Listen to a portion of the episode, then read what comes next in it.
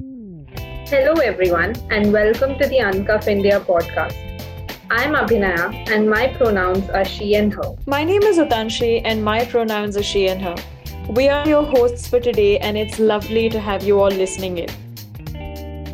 In this episode, we aim to understand the processes which inform writing and sharing about violence by the state, particularly by and about people from Dalit communities. We will do this by exploring how the state treats their writing and reporting of state violence, and will critically assess the challenges that the Dalit communities face, including the institutional violence embedded within the process of speaking up. And state agencies are modeled on existing unequal social systems. In practice, this can look like replication and aggravation of existing forms of violence. This becomes possible for the state due to the socio political and oftentimes even legal sanctioning of the actions of these agencies. Moreover, given that India's ranking in the Press Freedom Index has only dipped consistently in the recent past, the silencing and erasure of marginalized narratives is often the outcome. Given these circumstances, through this episode, we aim to understand what speaking up against the state and or even speaking out about one's lived realities mean for people at the intersections of these multiple vulnerabilities. Thanks abhinaya for that to discuss this and to share their insights on this very important topic with us, we have with us Dr. Swati Kamble. Swati is an anti caste intersectional feminist and independent researcher activist. Her research broadly focuses on human rights and social justice movements, decolonization, and intersectionality. She has a PhD in socioeconomics from the Faculty of Social Sciences at the University of Geneva and her doctoral research focused on the political mobilization of India's caste affected, caste oppressed communities, their movement history, and how this movement has shaped oppressed caste women activists into agents of change. In this research, she studied how Dalit women activists influence policy processes by negotiating and navigating androcentric upper caste bureaucratic spaces of power. Additionally, she has studied Roma women's movement in Hungary and how the European Decade for the Roma Inclusion Plan policy did not reflect the issues of Roma women that the Roma civil society has been advocating for. Currently, she is researching the digital activism of Dalit women and middle class Dalit women's mobility in the Indian neoliberal market. She is also collaborating with Dalit, indigenous, and marginalized groups and organizations in India on a project around mapping and archival of indigenous forms of knowledge and decolonization. I am so thrilled to have you join us for this episode, Swati. It's been phenomenal to be learning from you and to be hearing your thoughts on this very, very important topic. Thank you for being here. Thank you so much, Utanshi. Um, I'm looking forward to this conversation. Thank you so much, Utanshi and Swati. Um, I think to start off, Swati, uh, I, I think that there's a tendency to generally deny that caste violence even exists in our society. So, would you be able to uh, shed some light on instances of violence that Dalit communities have experienced in India? Yeah, thank you very much, Abhinaya. Um, absolutely. There is this tendency uh, due to the constitutional safeguards uh, that exist today albeit on paper most of the times, that uh, within India, Dalit communities, marginalized communities uh, in general, be it uh, also the Adivasi, scheduled tribes, uh, Vimukta, NTDNTs, nomadic tribes, and notified tribes communities that who are protected who um, have affirmative action uh, you know reservation ensured through affirmative action uh, or there is atrocities um, prevention of atrocities act of 1989 that ensures that you know any form of atrocities against uh,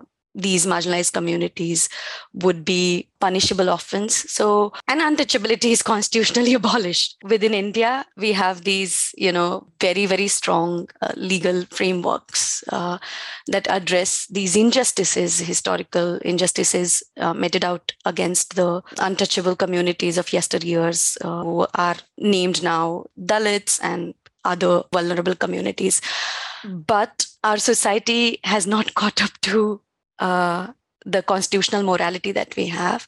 And as we know that um, the fabric of our society, our Indian society, is a caste fabric, it's woven in uh, caste. So all around us, we see instances of violence, right from uh, stud- institutional violence, where students uh, going into higher education, or for that matter, primary schools, um, you see that um, students uh, experience casteism. Students are um, uh, told, I mean, they they are told about their caste while they are um, asking difficult questions. So you, you, are always told that you know be uh, be grateful um, for the favor that is done to you by the state. So state and the society thinks that you are this protect, protected category and are now uh, benefiting from these fruits um, and. Uh, you are not deserving of these fruits. So you have um, um, case, very, very uh, famous case of uh, Rohit Vemula in 2016, where uh, not only was he a very brilliant scholar, we got to read him only through his suicide note, which caused caused fervor in our uh, Indian society, and it led to a very strong momentum of student movement uh, within India, a student movement of anti-caste uh, communities, anti-caste students, where when he asked difficult questions in the institutions around the uh, Hindutva nationalistic rhetoric that is going around, um, him and other uh, anti-caste students were not allowed to um, enter the university premises and when they protested by um, staying outside the university premises it's almost looked at as you know the very symbolic performance of caste where you are ousted, you are ostracized uh, in the similar fashion as written in the scriptures. Like you will be punished if you have dared to read the Vedas. You will be punished with molten lead in your ears, or your tongue would be chopped off. Uh, this is what scriptures prescribed some 2000 odd years ago, uh, 500 years ago. And this archaic rules you see being played out in contemporary times too, very, very much, uh, where uh, as a form of protest, uh, Rohit Vemula committed suicide and uh, the anti-caste communities term it institutional murder.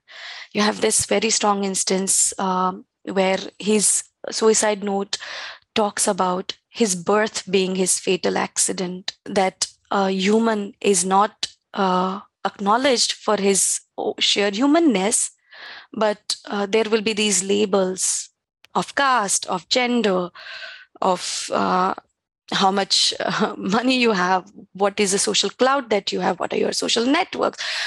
These are the ways in which uh, humans are graded. And that's what we see time and again in our indian society. And um, it's it's not only in this direct form of violence that we uh, can not only it's not only in this direct form of violence where people are murdered people are killed but also structurally because you're not expected to be in these spaces. You're not allowed to be in these spaces. So when you be there, you be amicable, you be docile. Don't ask questions. Follow the norms, norms prescribed by the caste. You don't do that, you are going above what you're supposed to do. So this very strong power dynamic conflict arises when subversion takes place within the marginalized when marginalized ask difficult questions when marginalized ask truth speak truth to the power. The power be it educational institutions power be it the state. Uh, political institutions judiciary you uh, get confronted. Yet um, you know uh, dalit communities have been very very assertive asking for their rights because there is a 200 years long legacy of movement, social movements, and that really uh, sort of has uh, emboldened, emancipated a whole lot of Dalit communities. You have other very recent instance of Hathras gang rape in the state of Uttar Pradesh, which is, I dare say, one of the most uh, feudal states in India, um, most populous state, and very divided state in the contemporary Hindu nationalist stick uh, state that we are in. Uh, and you have um, three years ago, this young woman who was gang raped by the Thakur caste men, mm-hmm. and uh, her mortal remains were burnt by the police. So, police and judiciary worked hand in hand in covering up uh, the entire atrocity that was meted out. Not only that, when the verdict comes out, uh, you see acquittal of the four out of uh, uh, three of the uh, accused, and only one of the accused convicted and convicted un- under the Prevention of Atrocities Act, um, despite the di- dying declaration of the victim, who named clearly that she was forcibly sexually violated.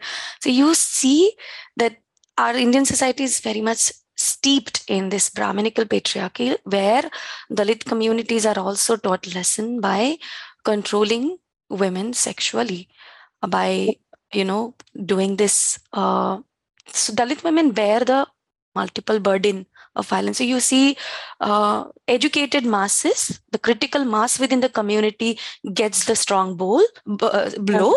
The women get the strong blow, and these are the ones who are at the forefront of the movement too. So their assertion on top of the violence that is over like omnipresent you see that when they assert when they dissent and they when they ask difficult questions is when they also uh, experience violence yes so these are two instances but there are multiple of them in maharashtra you have uh, khairlanji that happened in 2006 and i was 20 year old who had just uh, come abroad to study in Sweden, uh, yeah. and I, I, I remember this very clear, clear as day, uh, September of 2006, when we heard of how the entire family was hacked to that death. Uh, how the women of the family were raped brutally, dismembered, and the violation is beyond, you know, it's such a monstrous act uh, the violation is so extreme that one disbelieves. So I think the majority of society also plays an ostrich. It puts uh, head under the sand and says, "Oh, look what all we have done. They had only reservation for ten years. It was meant to be ten years. It's been prolonged and it's been prolonged and it's been prolonged." All the while forgetting that reservation is not an act to just remedy the you know um, class uh, or poverty it is an act to reparative justice. Uh, um, you know all those in historical injustices need to be turned. Uh, that's when we can say that uh, this form of reservation can be ended or when the violence is like not only absence of direct violence because absence of direct violence can be created by stifling the voices. But uh, you could also i mean you have to uh, focus on restorative reparative justice.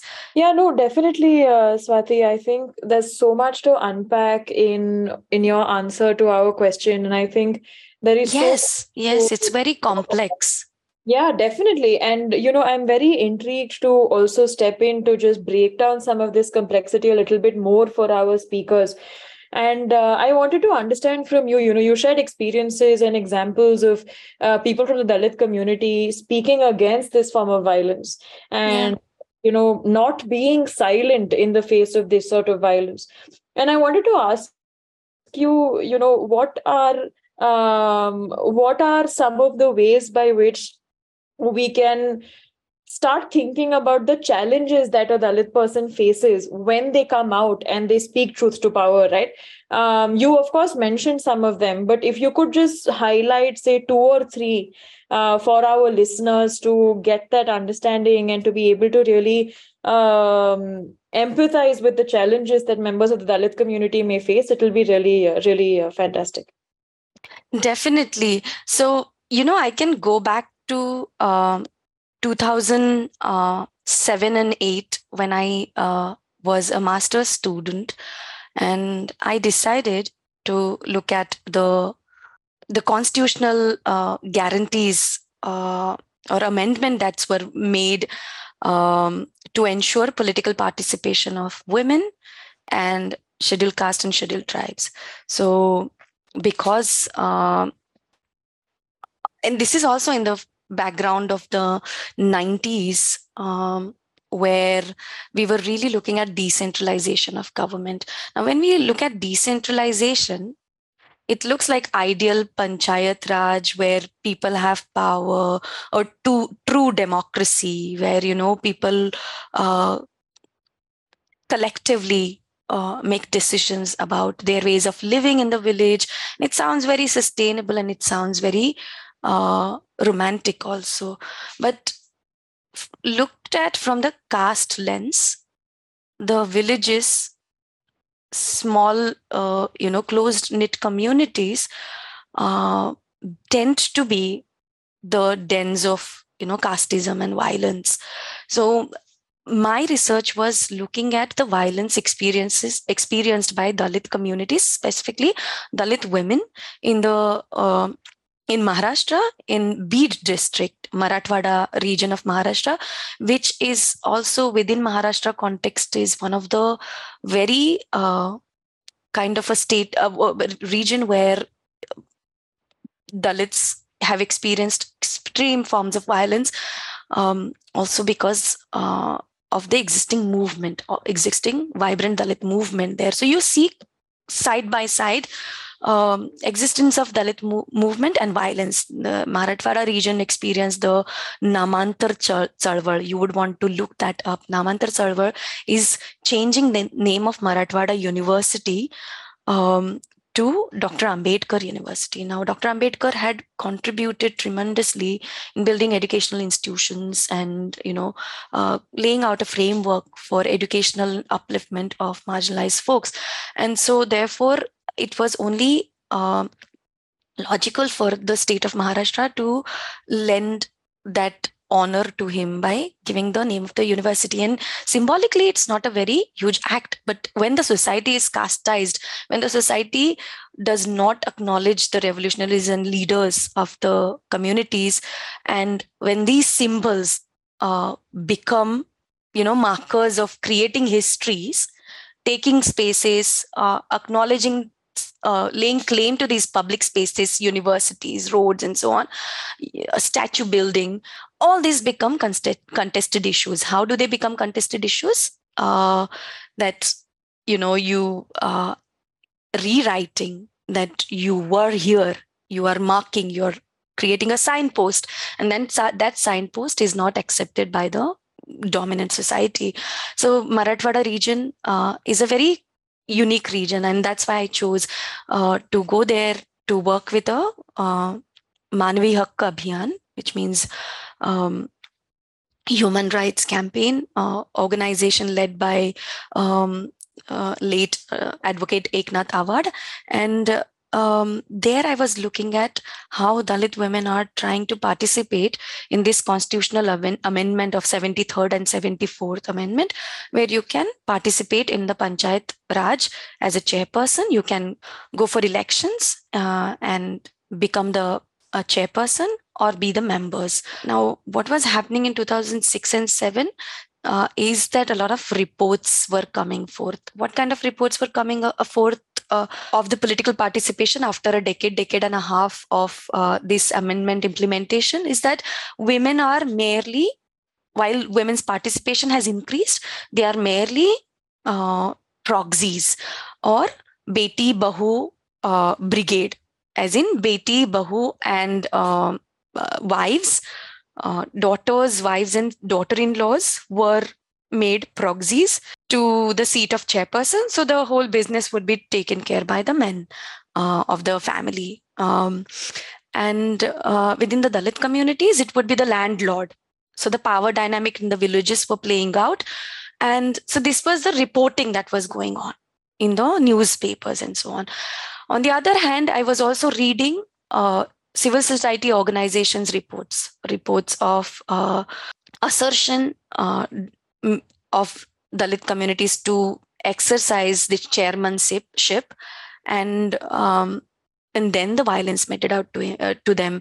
So you had uh, NCDHR bringing out a report called Dalit Women Speak Out. And there they mapped out violence against women who were participating in politics. Uh, in that research, I uh, looked at 20 women who were participating in politics. And as a young researcher, I saw that, you know, I, I, I went with this uh, feeling that or i went with this knowledge because you know you are also studying in an educational institutions which are highly colonial highly uh, upper caste uh, institutions. So y- you sort of take in what is told to you uh, and i thought that i will uh, have narratives of women ex- experiencing extreme form of violence. And i did encountered a lot of uh, you know experiences of violence. But what intrigued me further was how these women were in the face of violence uh, still uh, going ahead claiming their rights. So how did they claim their rights? They were not allowed to sit on the chair. So I, I i wouldn't be sharing the names of the women. This is already a decade and a half ago but um, one of the women that I uh, uh, interviewed, uh, she ensured sitting on uh, the chair by having two police personnel uh, around during the meetings. Another one invited during the flag hoisting of 26 January. She was not allowed to hoist flag for first two years. The third year comes a whole um, team of police who stand there and she hoists uh, uh, flag in the presence of police. Now she tells me these both women told me with amusement, but to to have these mere simple symbols of your citizenship as your cha- as being a chairperson being um, played out you you are sort of uh, having to have police protection you have someone um, uh, who went up to Supreme Court because she had a no confidence motion against her uh, because she was asking too many difficult questions during the uh, her chairmanship. And she went ahead from high court to supreme court and in the end the president of india uh, felicitated her and she was very proud. But the ordeal that one goes through to sort of uh, claim your simple citizenry rights that should be just ensured to you. And it's it's quite intrigued me. And uh, it uh, sort of turned my attention to look at what are the factors that facilitate the marginalized communities to sustain against all this backlash against all this violence. And that's what my research kind of tried to bring forth.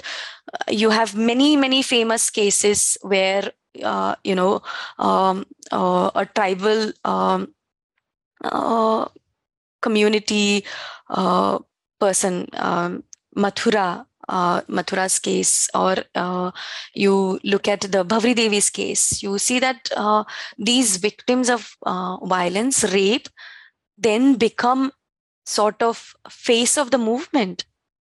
Bhanwari Devi, in fact, became so very active in uh, in the uh, in her like uh, trajectory after being the survival of violence.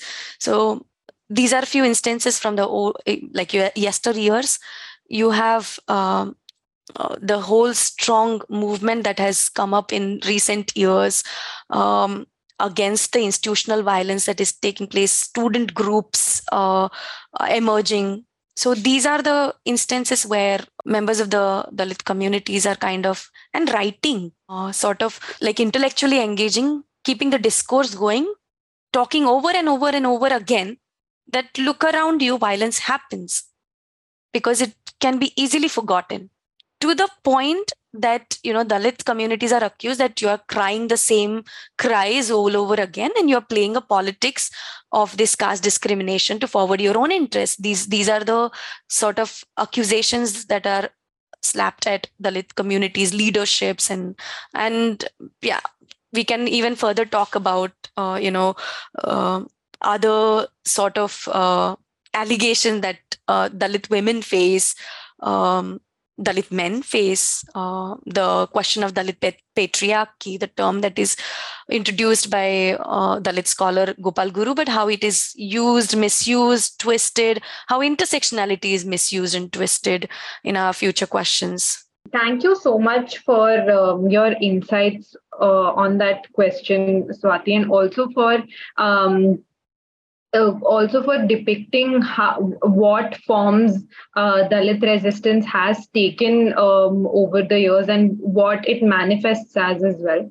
Um, and since you also specifically mentioned the role of Dalit writing in sustaining and nourishing uh, the uh, Dalit resistance movement, I wanted to um, understand from you um, if you could elaborate on that a little bit more and also shed light on um, the value continuously writing about violence against uh, Dalit, Bahujan, and Adivasi folks bring uh, the brings to the table.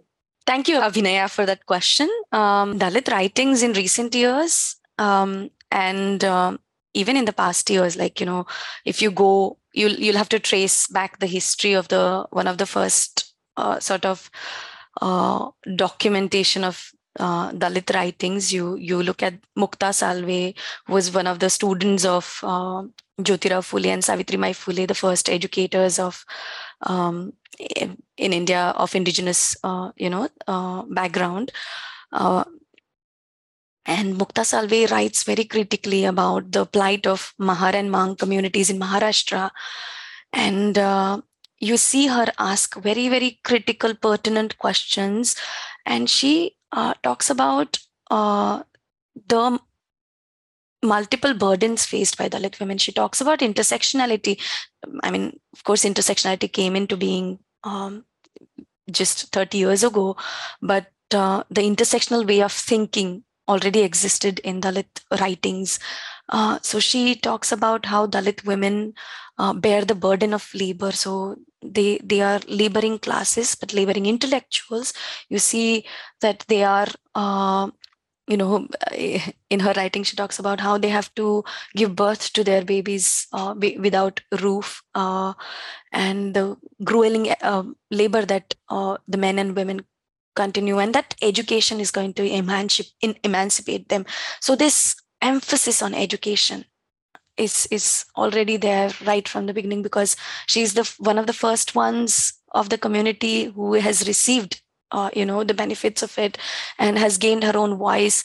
Um, you come uh, to uh, the 60s and the 70s and you see uh, Dalit writings taking much more revolutionary edge in terms of uh, you know uh, the Dalit Panthers movement, uh, which led to literary movement. You literary movement. You look at uh, Namdev Dhasal's writing; it's so explosive. Um, one of the poem that touches me uh, to the core is "Man, you should explode," and uh, you you get so uncomfortable by the way he is pouring out this sort of you know destruction. And towards the end he says once you are done with all this destructive way of being man you should become human. And and that that like you know is the essence of dalit writing i feel. Dalit writing invites us to find our humanity.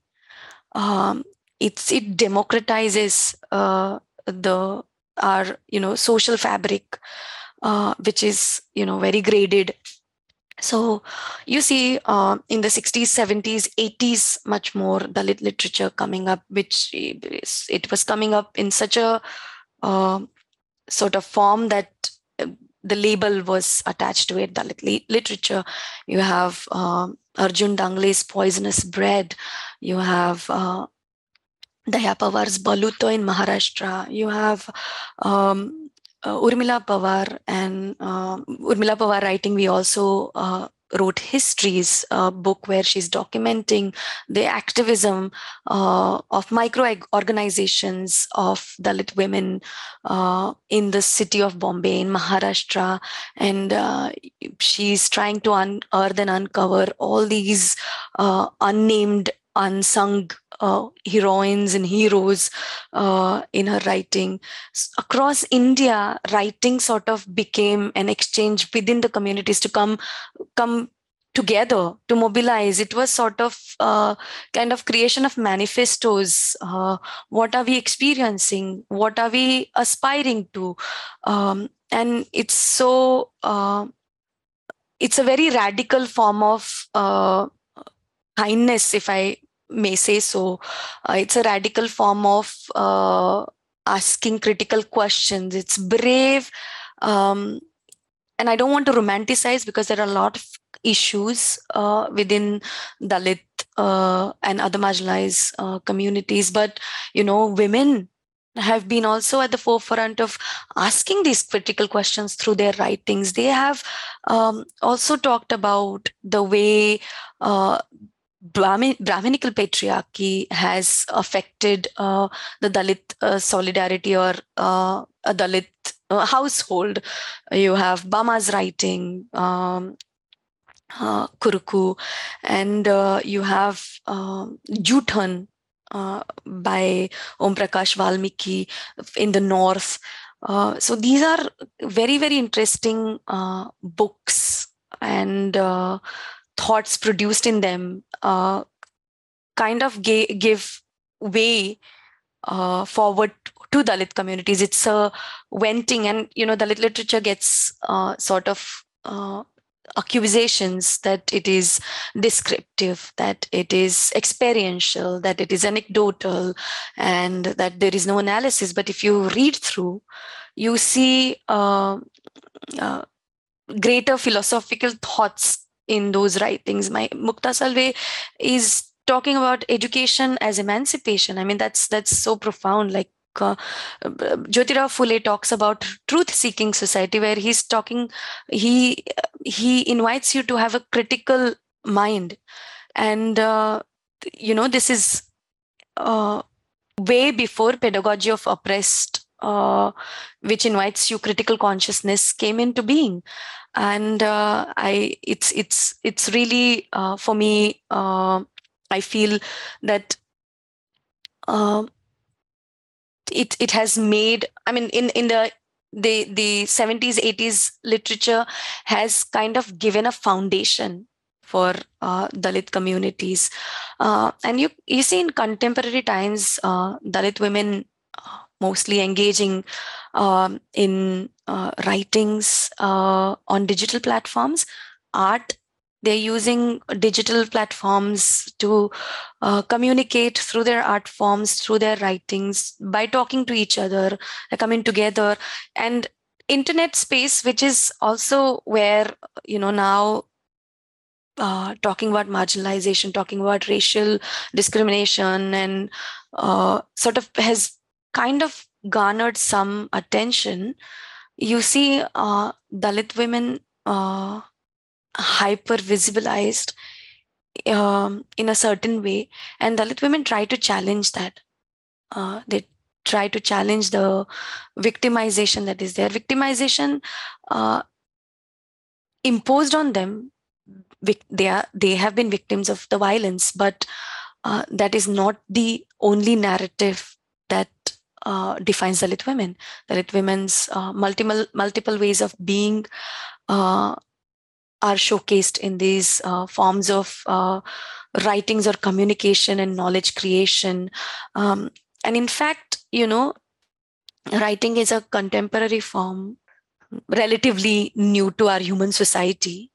But uh, before that, there have been indigenous ways, anti-caste ways of uh, uh, being um, you know to the point where i would even say that the uh, dissenting communities of the yesteryears uh, got this. And i think i i know that ambedkar writes in his book whoever who were the untouchables who were the shudras he's in fact trying to say that the you know when the human divisions happen those who were defeated or those who were asking uh, who were dissenting uh, uh, were graded lower in the hierarchy.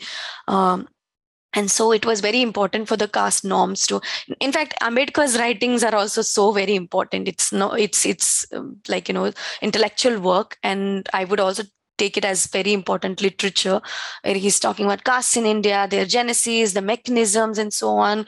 Early in the 1930s already uh, in uh, 1960s uh, 16 is his first essay caste in india. Then he, in 30s he writes annihilation of caste. So in that 20 years of span he's already thinking of how these mechanisms have worked to divide our society and how we have sort of uh, ways to annihilate i i will just briefly for a minute talk about someone who um, is sort of uh, uh, scholar of conflict and peace uh, from Norway, Johan Johan Galtung, uh, who in fact talked about uh, triangle of violence. And this pers- this scholar in fact talks about how uh, structural violence, cultural violence, and uh, the direct violence uh, clubbed together intensifies and creates this whole, you know, um, strong wall. Uh, and I think Dalit writings have been trying to take off brick by brick by brick this structure. Um, and in his works around uh, aspiring to uh, peace, Galtung also talks about you know how we should focus on not merely in absence of uh, violence as uh, achievement of peace or achievement of exi- uh, conflict being resolved, but we have sort of uh, have to envision this world of cooperation, co-existent, co uh, have like co uh, creating uh, justice. So we we need to weave a new fabric of justice, and uh, that's what you know uh, indigenous communities, Dalits, um, have been trying to uh, write yeah, and I think especially when you are speaking about, you know, how powerful their voices can be, reading about their work can be, it's really something that makes us reflect a little bit more on, you know, what what kind of literature or what kind of stories are we are we listening to when we grow up and what kind of stories are we sharing uh, with the people in our precisely life? precisely yeah, and I think it's so powerful to listen to you, and especially the final thought that you shared with us and our listeners about um about you know we need to weave a collective understanding of justice and what that means for us and it's just you know the entire time you were speaking swati i'm just constantly thinking about how insightful this conversation has been for both Abhinaya and me, but also I'm sure it will be for all our listeners as well. I also know that there is so much to talk about. Uh, but thank you so much, uh, Swati, for the time to do this, uh, for for talking about this with this much patience and uh, and and with this much care. It's really been phenomenal to be listening to you. Thank you so much, Utanshi. Um, I really uh, look forward to this episode and uh, comments of the listeners too. Yeah, definitely, Swati. Um, I also want to just take a quick moment to thank our listeners. Thank you so much uh, for tuning in today. Please leave us any questions you might have as voice notes on Anchor or in our DMs. We'd love to hear from you and hear your thoughts on this episode. This podcast is brought to you by One Future Collective. Don't forget to follow us on Instagram and Facebook at the rate One Future Collective and One Future underscore India on Twitter and keep an eye out for future episodes.